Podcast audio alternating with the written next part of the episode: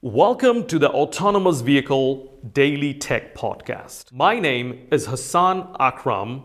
I am the host of the Autonomous Vehicle Safety and Security Podcast. This is my second podcast, and in this podcast, we will be broadcasting focused discussion on technical subject matter. Enjoy the podcast, and thank you so much for listening. Connected vehicles is something that car hacking is something that people didn't even imagine I think twenty years ago, fifteen years ago, right? But connectivity and vehicle-to-vehicle connection and uh, V two X connection, V two V communication, this is opening up a lot of doors for attackers to attack and do things they, that they want to do. I always give an example from a Hollywood film, Fast and Furious eight.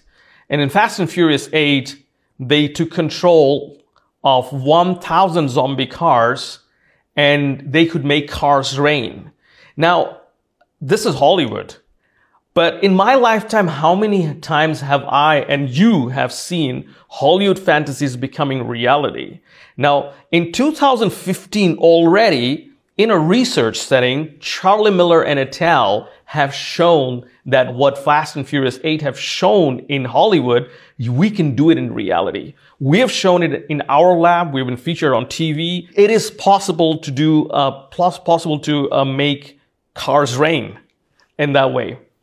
Now, you can ask a question, why isn't it happening? The reason it's not happening is the internet criminal industry has easier areas where they can, they can attack and make more money, like ransomware and all those.